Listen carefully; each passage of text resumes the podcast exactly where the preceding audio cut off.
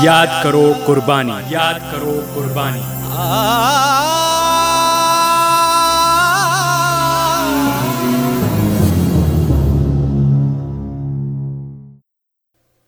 नब्बे दशमलव आठ मेगाहर्ट्ज पर ये रेडियो आज़ाद हिंद है। आज का ये कार्यक्रम हम केंद्रित कर रहे हैं गणेश श्री कृष्ण खापरडे पर। महाराष्ट्र में लोकमान्य तिलक के समकालीन नेताओं में श्री दादा साहेब खापरडे का नाम लिया जाता है। वास्तव में वे उनके दाहिने हाथ थे। अठारह सौ सत्तावन में अंग्रेज़ों के विरुद्ध जब विद्रोह छेड़ा गया था, तब आपके माता पिता को उसका प्रत्यक्ष अनुभव था और इसीलिए उन पर जन्म से ही देशभक्ति के संस्कार पड़े। जिस घर से हैं ये, मार्ग निकलते सारे। मार्ग निकलते सारे। आएँगे घर को मार्ग वे सारे। जिस घर से हैं ये मार्ग निकलते सारे। जिस घर से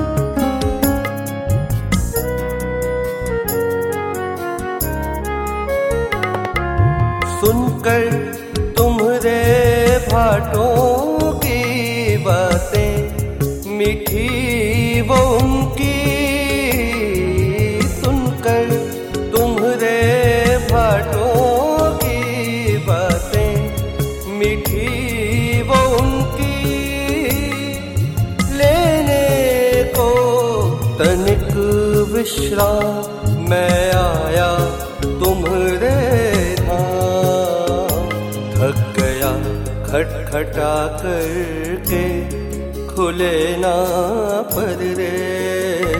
थक गया, खटखटा करके, खुले ना पर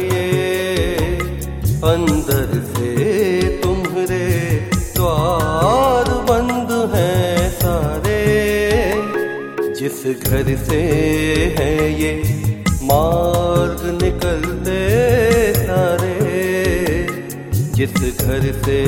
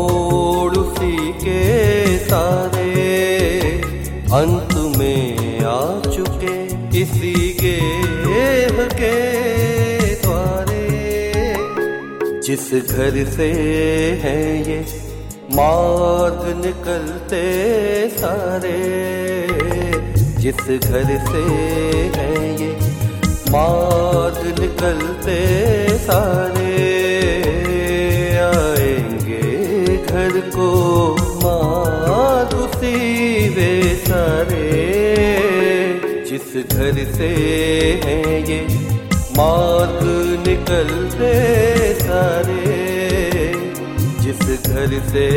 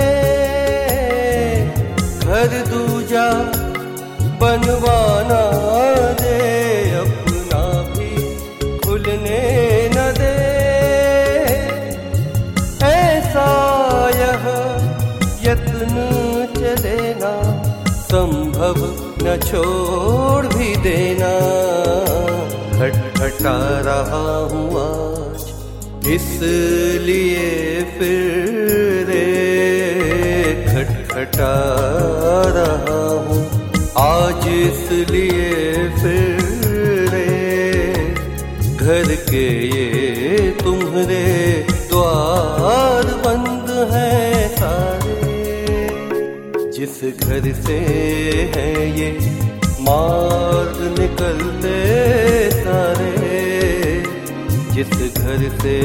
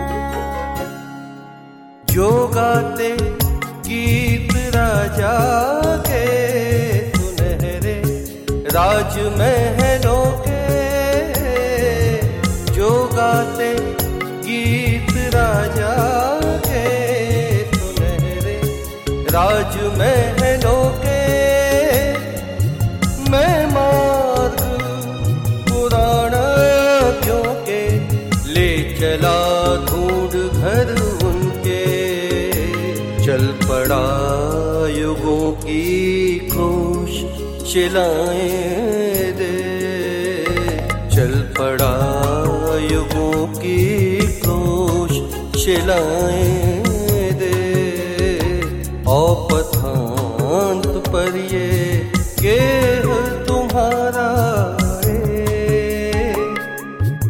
घर से हैं ये मार्ग निकलते सारे।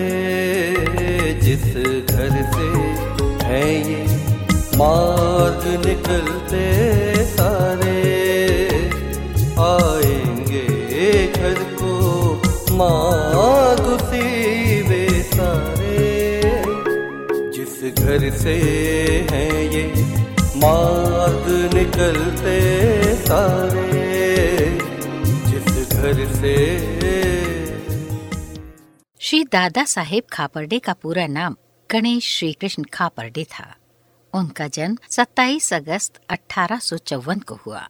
पारिवारिक संकटों के कारण आपके पिता को 14 वर्ष की उम्र में ही डाकिए की नौकरी करनी पड़ी। अंग्रेज़ों के जमाने में जो अफसर इंग्लैंड से यहाँ आते थे, उनकी चिट्ठियाँ बांटने का काम उनका था, क्योंकि वही अंग्रेज़ी लिख पढ़ लेने वाले एक व्यक्ति थे। अंग्रेज़ी का कुछ ज्ञान होने के कारण डाक खाने में उन्हें कभी कभी दफ्तर का भी काम करना पड़ता था। रात में वे रास्तों से लगी हुई बत्ती के नीचे बैठकर उसकी रोशनी में अंग्रेज़ी की और पढ़ाई करते थे और इस तरह अपना ज्ञान बढ़ाते थे। ज्ञान की यही लालसा उनके बेटे दादा साहेब गणेश श्री कृष्ण खापरडे को भी विरासत में मिली।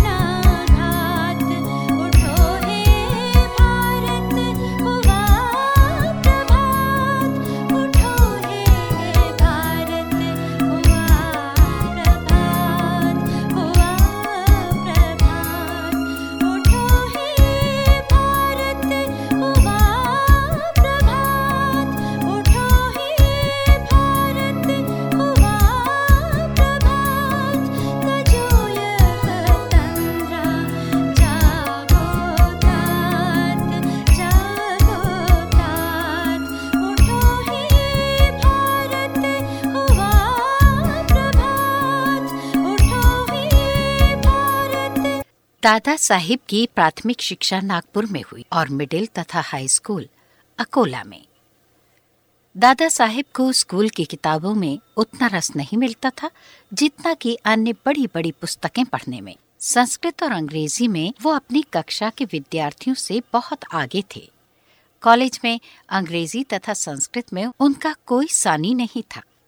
संस्कृत के तो वे इतने पंडित हो गए थे कि आर्य समाज के संस्थापक स्वामी दयानंद सरस्वती से जब वे मुंबई में मिले, तब दादा साहेब ने उनके साथ संस्कृत में इतनी सुंदर और शुद्ध चर्चा की कि स्वामी जी ने भी उनकी भूरी भूरी प्रशंसा की। इसी तरह मुंबई में रहते हुए उन्होंने गुजराती भाषा पर इतना अधिकार पा लिया कि उस भाषा के अच्छे माहिर लोग भी खापरडे जी के गुजराती उच्चारण को और मुहावरे आदि को सुनकर दंग रह जाते थे। उर्दू भाषा का भी उन्हें बहुत अच्छा ज्ञान था। दादा साहेब खापरडे आगे चलकर वकालत करने लगे थे। वकालत की परीक्षा पास कर उन्होंने इतना ज्ञान प्राप्त कर लिया कि उनका भाषण सुनने के लिए बहुत भीड़ हो जाया करती थी। अच्छे अच्छे विद्वान लोग भी उनके विचारों का लोहा मानते थे। फिर भी वो बहुत ही सीधे, सादे और सरल थे। दादा साहब को गरीबी का अनुभव था, शायद इसीलिए वे कभी गरीबों की उपेक्षा नहीं करते थे।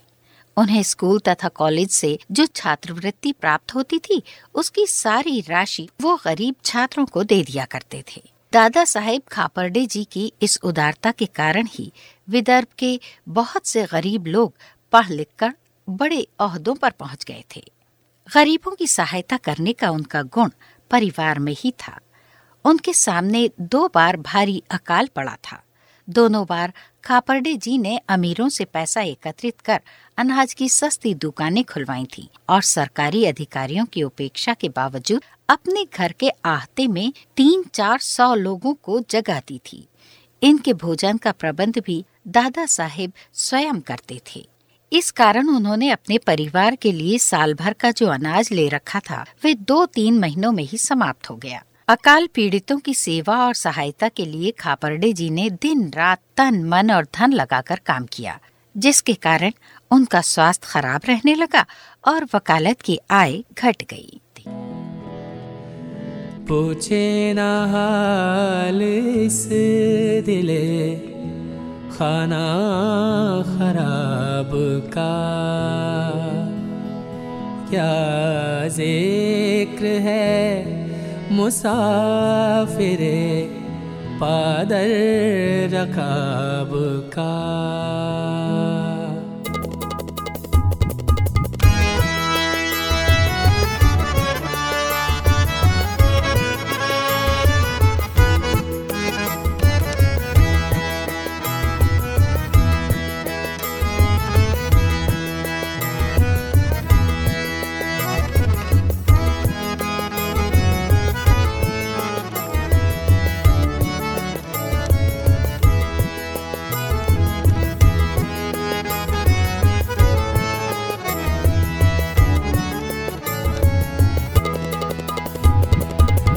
पूछे न हाल इस दिले खाना खराब का।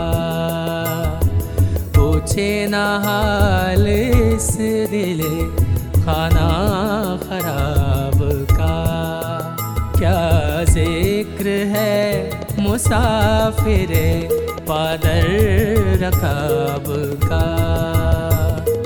पूछे न हाल इस दिले खाना खराब का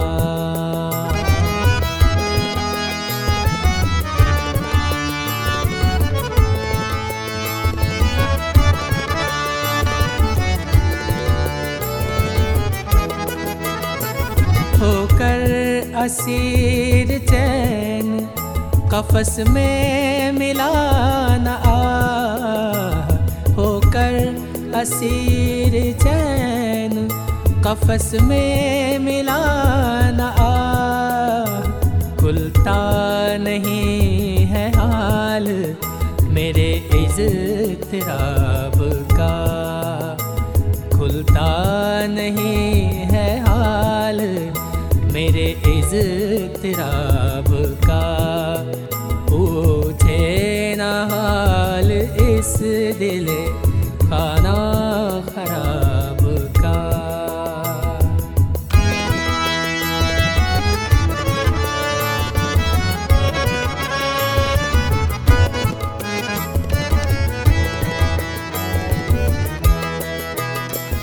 しま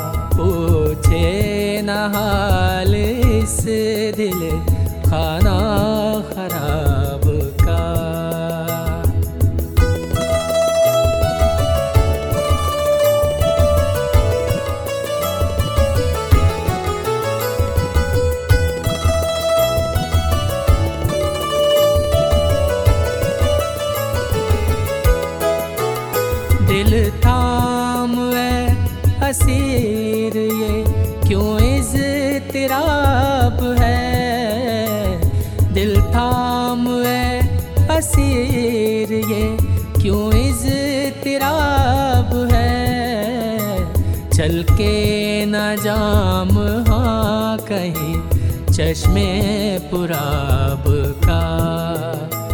चल के न जाम हाँ कहीं चश्मे पुराब का।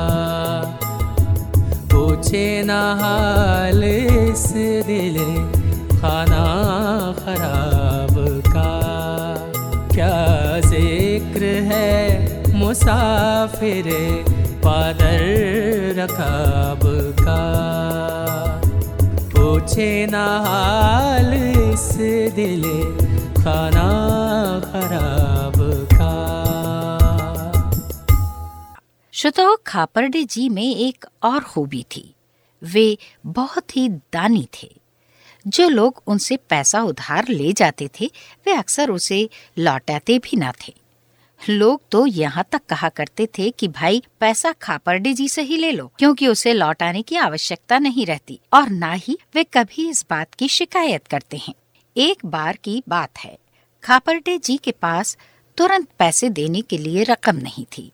तब उन्होंने किसी से कर्ज लेकर एक मित्र को पाँच हज़ार रूपए उधार दिए थे। दादा साहेब में एक गुण खास तौर पर था। वे अपने संपर्क में आने वाले हर व्यक्ति को प्रभावित कर लेते थे। इन्हीं गुणों के कारण दादा साहेब ने वकालत में खूब धन कमाया और बहुत ही लोकप्रिय हो गए। किंतु केवल पैसे के लालच से उन्होंने अपनी वकालत की फ़ीस के लिए कभी किसी को बाध्य नहीं किया। अपराधी व्यक्ति को बचाने के लिए उनका वकील बनना वो कभी स्वीकार नहीं करते थे। दादा साहेब खापर्डे की युवकों में बड़ी आस्था थी। अमरावती में उन्होंने युवकों के लिए कई अखाड़े चलाए थे। कुश्तियों का दंगल कहीं भी हो, दादा साहेब वहाँ उसे देखने के लिए और नए पहलवानों को प्रोत्साहन देने के लिए ज़रूर जाया करते थे। कथा, कीर्तन और सत्संग भजन मंडली के कार्यक्रमों में भी वो ज़रूर जाते थे।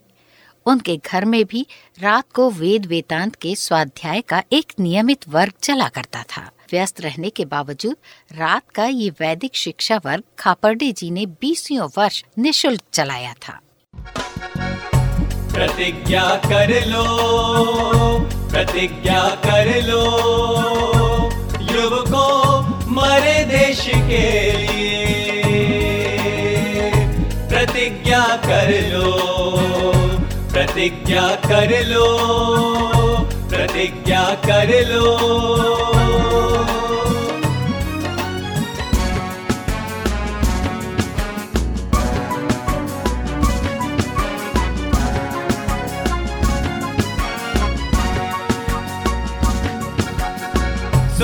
क्यों बैठे कैसा जी? सुस्त क्यों बैठे कैसा जी?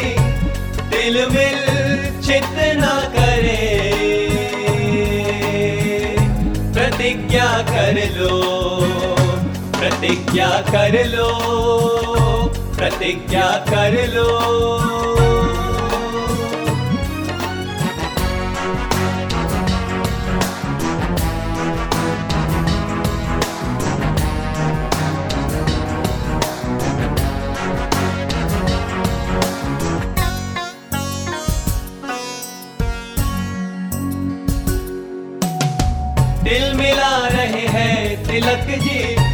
मिला रहे हैं तिलक जी, उनका ईप्सित कर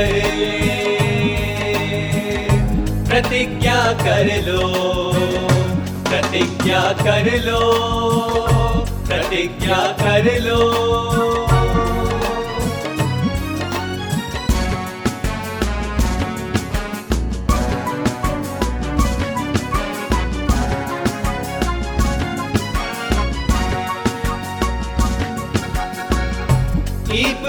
सिद्ध करे ईप से सिद्ध करे बजा कर हिंदू धुंद वीरे। प्रतिज्ञा कर लो, प्रतिज्ञा कर लो, प्रतिज्ञा कर लो।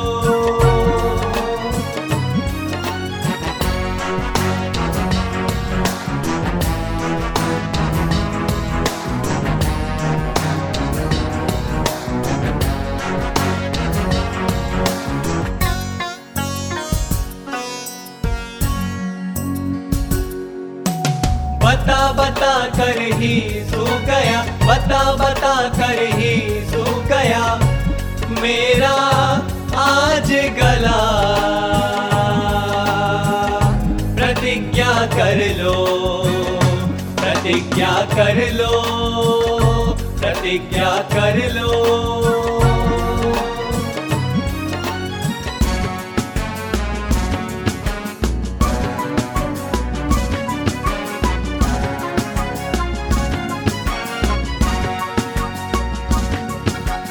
फिर भी आग नहीं लगती है, फिर भी आग नहीं लगती है।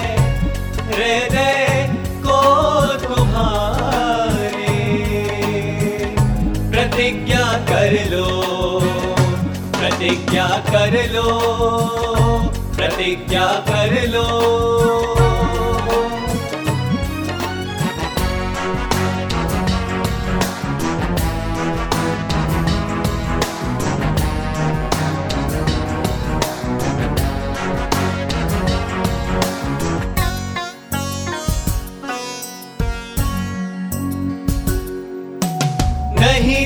अब समझो ले शही, नहीं तो अब समझो ले शही।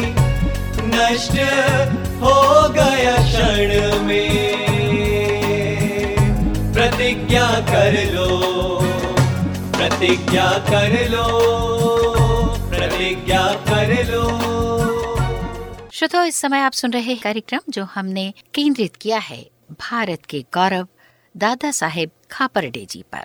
खापरडे जी को नाटकों का भी बहुत शौक था। वो रंगमंच की प्रगति चाहते थे और उसके लिए वे आवश्यक सहायता के लिए भी तत्पर रहते थे।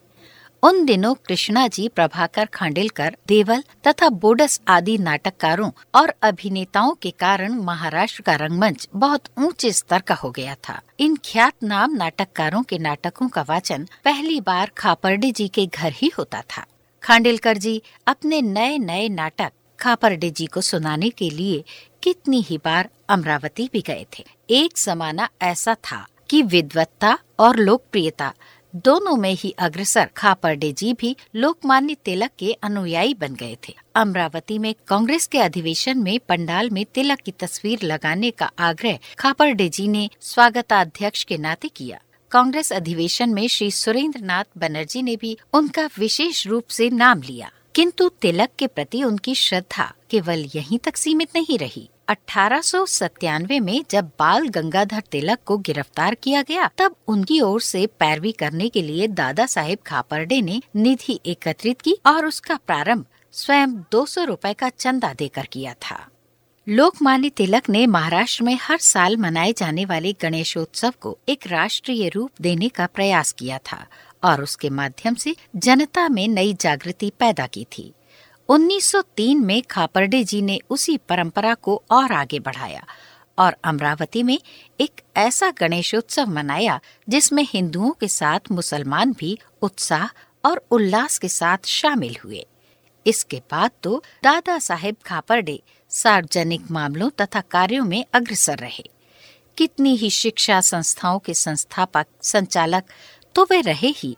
कई शिक्षा संस्थाओं की इमारतें बनवा देने के लिए आवश्यक निधि इकट्ठा करने में उन्होंने अथक परिश्रम भी किया। अमरावती नगर पालिका के अध्यक्ष के नाते उन्होंने शहर के लिए पीने के पानी की व्यवस्था भी की। रगों में खून उबलता है, हमारा जोश कहता है, जिगर में आग उठती है, हमारा रोश कहता है।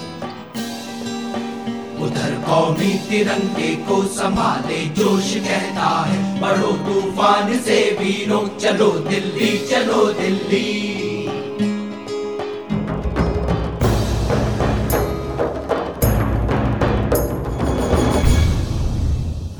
में खून उबलता है, हमारा जोश कहता है, जिगर में आग उठती है, हमारा रोश कहता है, उधर कौमी तिरंगे को संभाले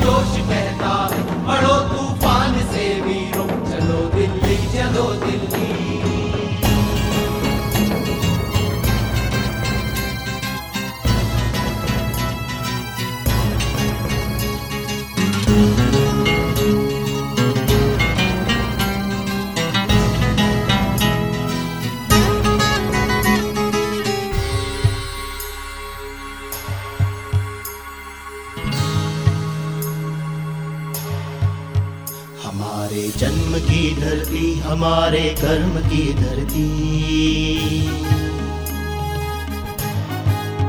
हमें रो बुलाती है हमारे धर्म की धरती। बुलाती है हमें गंगा बुलाती घाघरा को हमारे लाडले आओ, बुलाता आगरा जवानी का तकाजा है।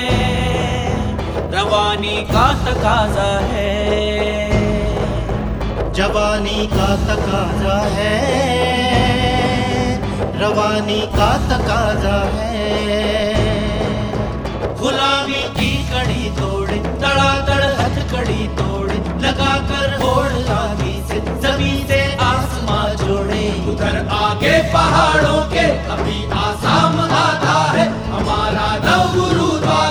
अभी बंगाल आता है।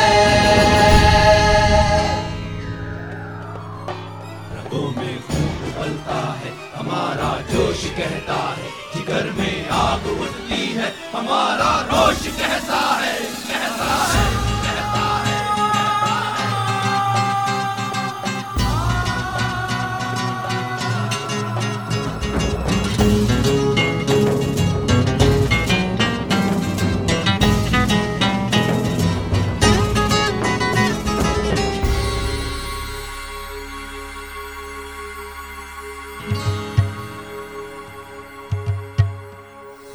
से दस कदम दिल्ली, वहाँ से दिखती दिल्ली।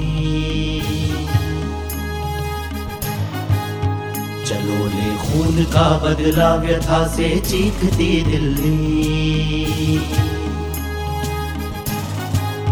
जलाया जा रहा काबा लगी है आग काशी में। युगों से देखती रानी, हमारी राह झांसी में। शिवा की आन पर गरजो। कुंवर बलिदान पर कर गरजो बढ़ो दर्दे पहाड़ों में, भगत की शान पर गरजो बढ़ो जय हिंद नारों से, गले जा थर थरा दे किले पर तीन रंगों का हरेरा फर दे हम। बढ़ो जय हिंद नारों से, कलेजा थर थरा दे हम। किले पर तीन रंगों का परेरा फर फरा दे हम। रगों में खून उबलता है, हमारा जोश कहता है, जिगर में आग उठती है, हमारा रोश कहता है। रगों में खून उबलता है, हमारा जोश कहता है, जिगर में आग उठती है, हमारा रोश कहता है उधर कौमी तिरंगे को, संभाले जोश कहता है बड़ो तूफ़ान से वीरों, चलो दिल्ली चलो दिल्ली। रगों में खून उबलता है हमारा जोश कहता है, जिगर में आग उठती है। हमारा रोश कहता है, रगों में खून उबलता कहता है, जिगर में आग उठती है। हमारा रोश कहता है, रगों में खून उबलता है। हमारा जोश कहता है, जिगर में आग उठती है। हमारा रोश कहता है श्रोताओ, आज कार्यक्रम में हम बात कर रहे हैं दादा साहेब खापरडे की। वे बच्चों के मित्र थे और वे उनकी शिक्षा दीक्षा में कोई बाधा नहीं आने देना चाहते थे। बाहर राजनीतिक क्षेत्रों में स्वदेशी का आंदोलन बल पकड़ता जा रहा था। ब्रिटिश सरकार के अधिकारी छात्रों को इस आंदोलन से दूर रखना चाहते थे। इसीलिए अमरावती के सरकारी स्कूल के छात्रावासों में रहने वाले छात्रों पर ये पाबंदी लगाई गई कि वे स्वदेशी आंदोलन की सभाओं में उपस्थित न रहें। किंतु छात्र भला क्यों मानने लगे? वो उन सभाओं में उपस्थित रहते थे। खुफिया पुलिस की रिपोर्ट पर सरकार ने उन सभी छात्रों को छात्रावास से निकाल दिया। तब दादा साहेब खापरडे ने छात्रों का पक्ष लिया और सरकारी अधिकारियों के रोष की चिंता न करते हुए उन्होंने उन छात्रों के लिए एक स्वतंत्र स्कूल खोल दिया, जो बिना सरकारी सहायता के चलाया जा सके। और इस तरह खापरडे जी की प्रेरणा से कई राष्ट्रीय पाठशालाएँ खोली गईं। दादा साहेब ने न केवल स्वतंत्र शिक्षा संस्थाएँ खोलने का विचार रखा, बल्कि उसको मूर्त रूप देने के लिए गांव-गांव का दौरा किया और चंदा एकत्रित कर वहाँ विद्यालय स्थापित कर ही चैन की सांस ली। बरार एजुकेशन सोसाइटी की स्थापना में दादा साहेब की ही प्रेरणा सबसे प्रबल रही। इस सोसाइटी के स्कूलों में औद्योगिक शिक्षा का प्रबंध भी उन्होंने ही करवाया। सरकार को उनकी राष्ट्रीय शिक्षा का ये प्रयास फूटी आँख नहीं सुहाता था और इसीलिए बरार एजुकेशन सोसाइटी और उनके अंतर्गत खोले गए विद्यालयों को सरकारी अनुदान देना बंद कर दिया गया था फिर भी खापरडे जी के अथक प्रयास से सारी संस्थाएँ सार्वजनिक चंदे के सहारे बराबर चलती रहीं। आओ, आगे आओ आओ, आगे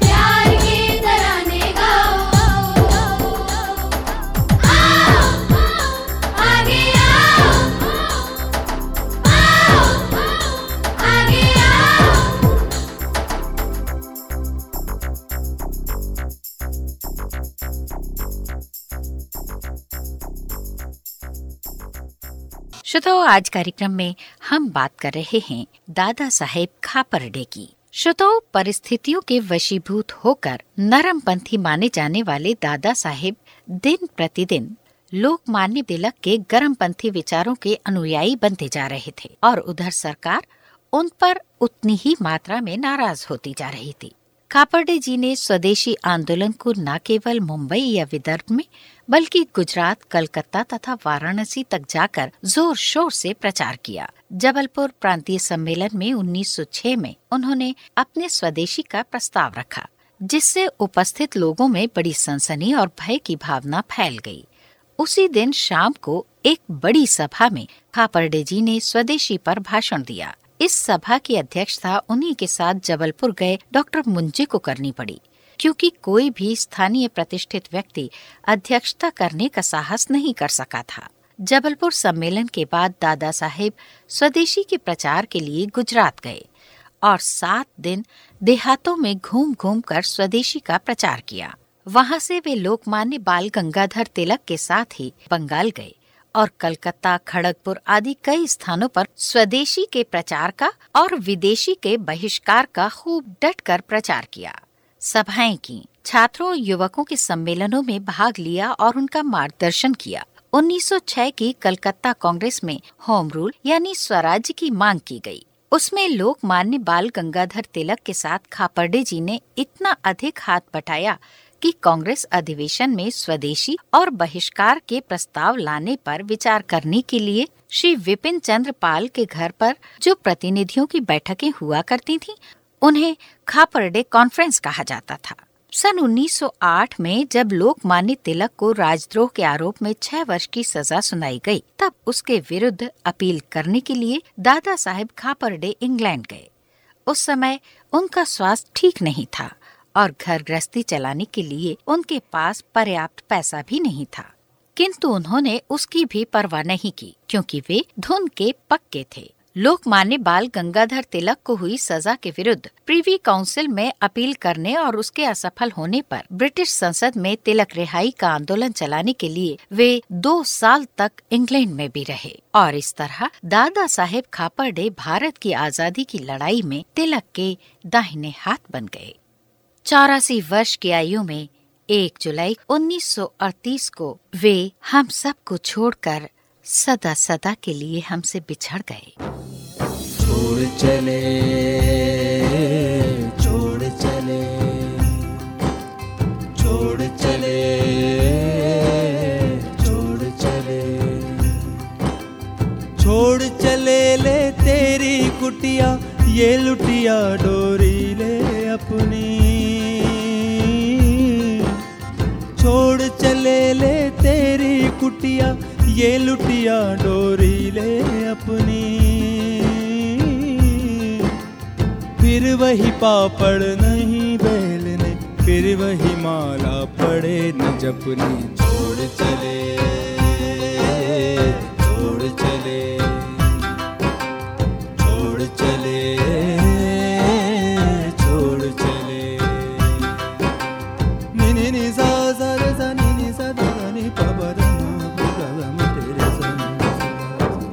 जागृति तेरी तू ले ले, मुझको मेरा दे दे सपना। ये जागृति तेरी तू ले ले, मुझको मेरा दे दे सपना। तेरे शीतल सिंहासन से तेरे शीतल सिंहासन से सुख कर सौ युग ज्वाला तपना छोड़ चले छोड़ चले छोड़ चले।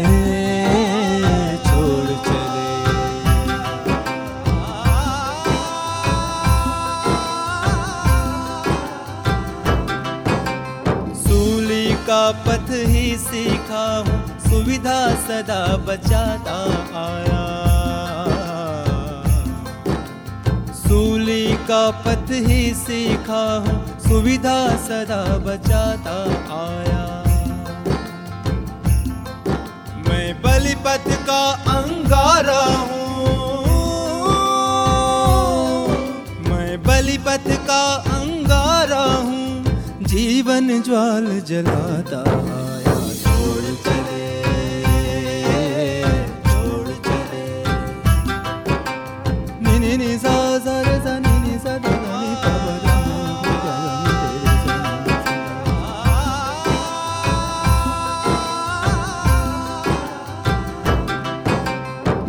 बोलो बेरस की बातें, रस उसका जिसकी तरुणाई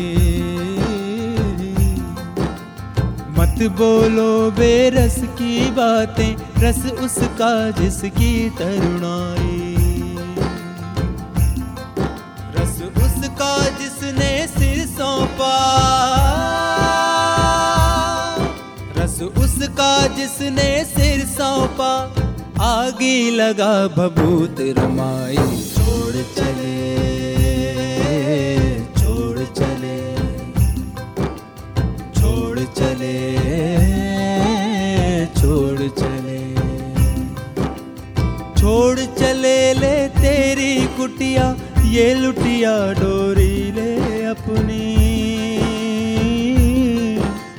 छोड़ चले ले तेरी कुटिया ये लुटिया डोरी ले अपनी। फिर वही पापड़ नहीं बेलने, फिर वही माला पड़े न जपनी, छोड़ चले।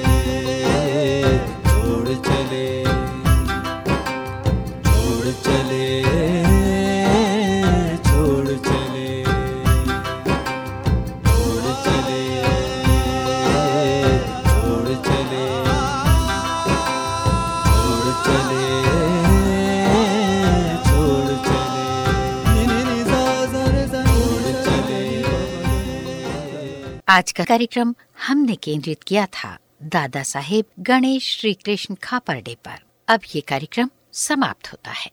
नब्बे दशमलव आठ मेगा पर ये रेडियो आज़ाद हिंद है। विदा करो।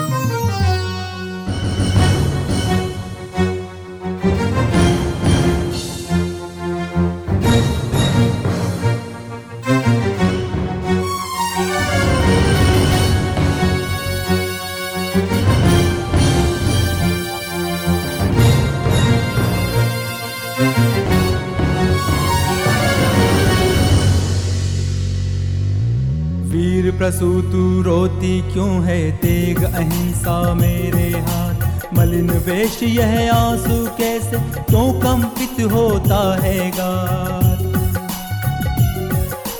वीर प्रसूतु रोती क्यों है? तेग अहिंसा मेरे हाथ। मलिन वेश यह आँसू कैसे? क्यों कंपित होता है गात?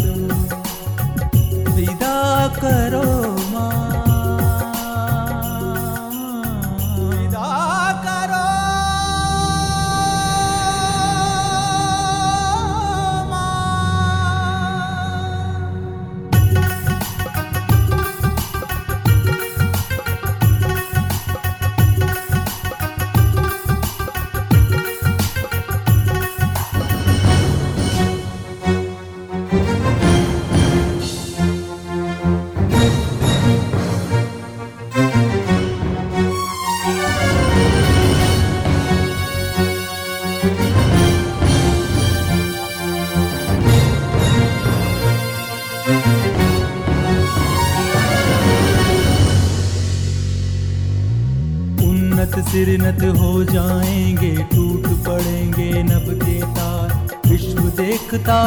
जाएगा सत्याग्रह की होगी मार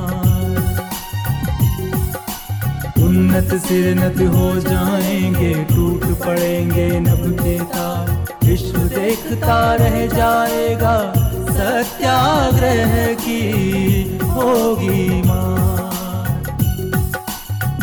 विदा करो।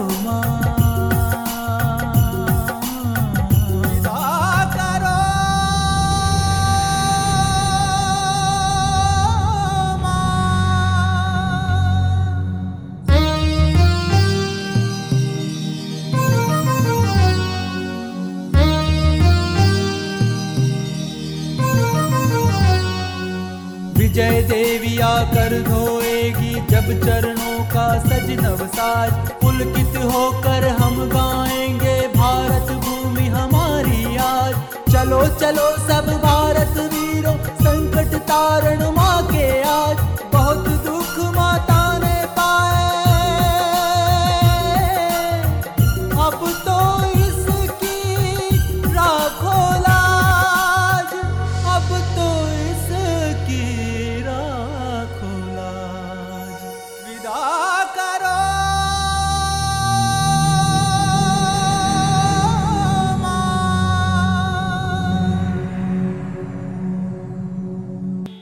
इसके साथ ही ये कार्यक्रम अब समाप्त होता है। सुनते रहिए रेडियो आज़ाद हिंद देश का चैनल देश के लिए।